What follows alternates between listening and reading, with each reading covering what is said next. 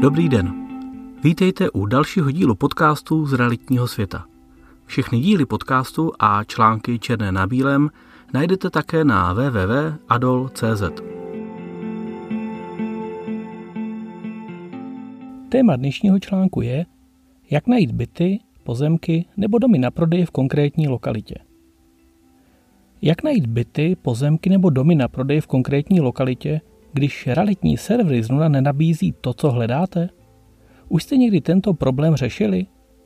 Pokud hledáte investici a díváte se třeba na dražby, je asi jedno, kde přesně nemovitost leží.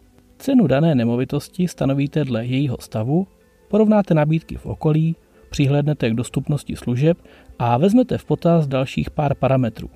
Podle čísel se pak buď rozhodnete nemovitost koupit, nebo budete hledat dál. Co když ale hledáte nemovitost pro sebe? Já jsem takto například hledal chatu na Šumavě, v Jizerských horách nebo v Orlických horách. Znám určitá místa, kde by se mi chata líbila, ale na realitních portálech jsem žádnou adekvátní nabídku nenašel. Buď byla nemovitost příliš drahá, nebo v dané lokalitě vůbec nabídky neexistovaly. Píšu zde vlastní zkušenost při hledání chaty, ale stejné je to zbyty i pozemky. Dnes jsem na sociálních sítích zachytil prozbu o doporučení pozemku na prodej v konkrétní lokalitě. Byla směřována k realitním makléřům. Problém je v tom, že pokud by takový pozemek na prodej byl, téměř na 100% byste jej našli na některém z realitních serverů, jako jsou S-Reality nebo Reality CZ.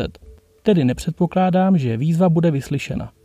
Na druhou stranu vím, že v konkrétní lokalitě pozemky na stavbu domů jsou a jde jen o to, jak je najít. Článku mě dnes motivoval i poslední natočený rozhovor s Pavlou Temrovou, autorkou knihy Realitní kuchařka. Mimochodem výborný rozhovor plný zajímavých nápadů, jak hledat nemovitosti pod cenou. Pavla učí to, že je na trhu mnoho nemovitostí, které jsou jejich majitelům na obtíž, ale ještě neudělali žádný krok k jejich prodeji. Někdy jsou to nemovitosti, které lidé nevyužívají díky stáří, například chaty, jindy si je nemohou dovolit, například kvůli rozvodu, nebo je zdědili a neví, co s nimi. Při hledání nemovitostí můžeme zvolit buď pasivní nebo aktivní přístup. Jak tedy zajímavé nemovitosti hledat? Koncoví zákazníci se většinou upnou na realitní servery, které kontrolují dva až třikrát týdně. Bohužel jsou ale odkázáni na to, co realitní makléři na trhu najdou a hlavně kdy. Někdy může hledání zabrat dlouhé měsíce i roky. Nemovitosti se díky prodeji přes realitní makléře na trhu dostanou již za tržní nebo dokonce přemrštěné ceny – to jsou asi nejčastější problémy bezrealitkových a inzertních serverů se soukromou inzercí. Tam navíc chybí spousta informací, takže když si vše zájemce ověří, zjistí, že nemovitost je předražená a mnohdy v žalostném stavu.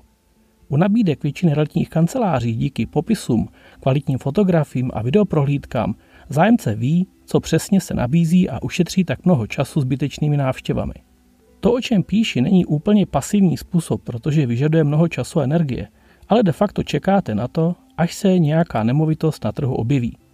Za mě aktivní přístup znamená, že jdete příležitosti naproti, tedy snažíte se najít ty nemovitosti, které ještě nikdo prodávat nezačal a pokud vlastníka oslovíte v pravý čas, můžete nemovitost koupit a často za lepší cenu.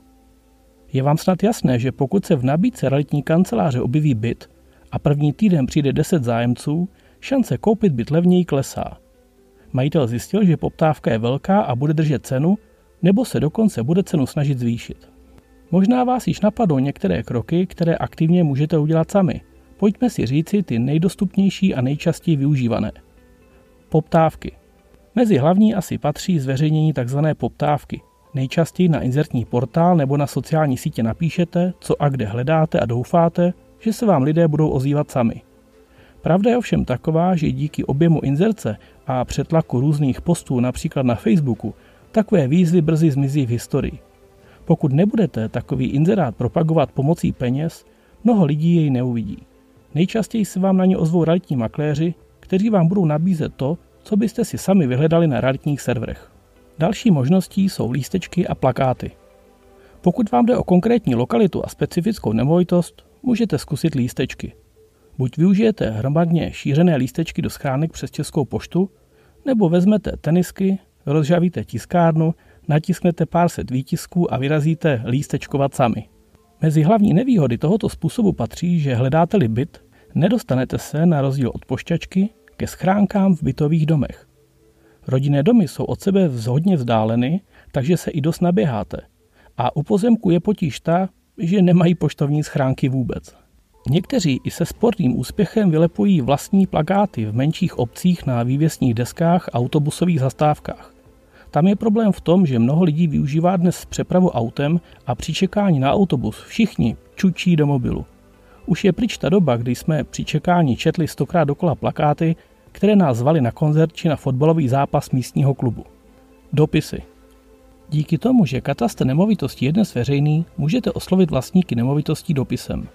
Výhodou tohoto způsobu je, že dopis je osobní a je konkrétně mířený na určitou osobu vlastnící konkrétní nemovitost. Někteří investoři tak třeba oslovují vlastníky opuštěných nemovitostí. Poslechněte si třeba náš rozhovor, jak investuje realitní makléř Martin Ferdeš. Stačí najít zajímavou nemovitost, na nahlížení do katastru najít majitele a napsat mu dopis. Že je to komplikované? Je. Právě proto tento způsob lidi neradi využívají, ale proto je tak efektivní. Dalším důvodem, proč lidem dopisy nefungují, je účinnost.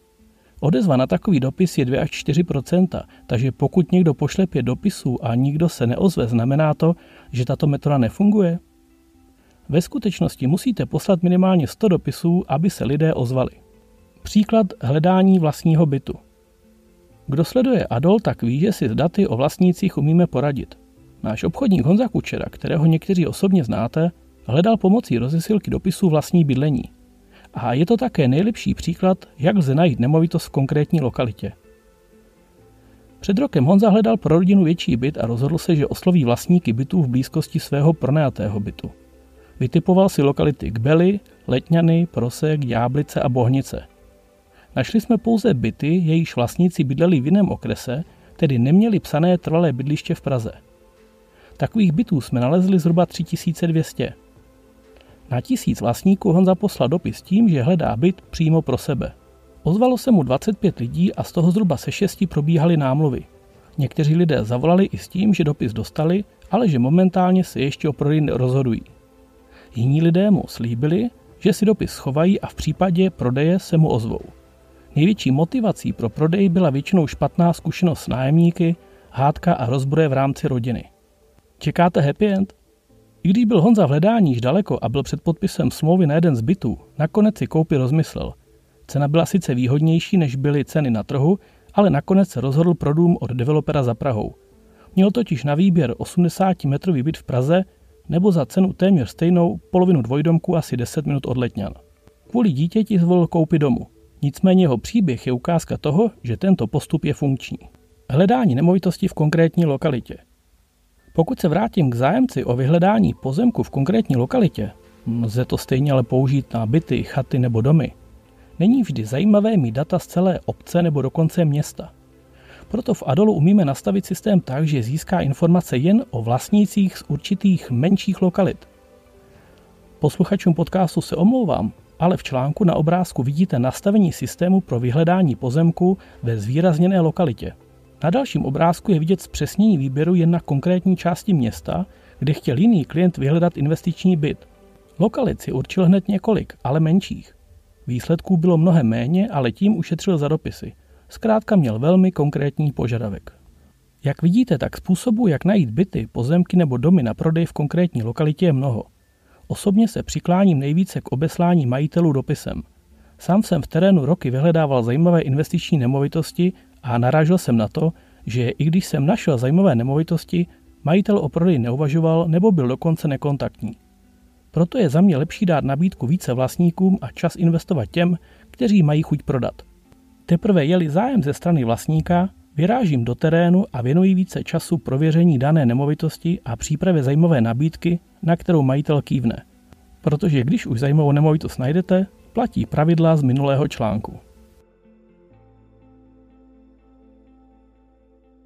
Líbilo se vám dnešní téma a dozvěděli jste se něco nového nebo užitečného? Můžete přidat svůj dotaz, komentář, like nebo tento díl sdílet se svými známými, kteří se o nemovitosti a realitní trh obecně zajímají. Nové díly našeho podcastu a rozhovory se zajímavými lidmi můžete sledovat nebo poslouchat na Spotify, YouTube a v dalších podcast aplikacích. Novinky a zajímavosti najdete zase na našem Facebooku, Instagramu či LinkedInu. Ale pokud rádi čtete, tak určitě navštivte blog našich stránek www.adol.cz.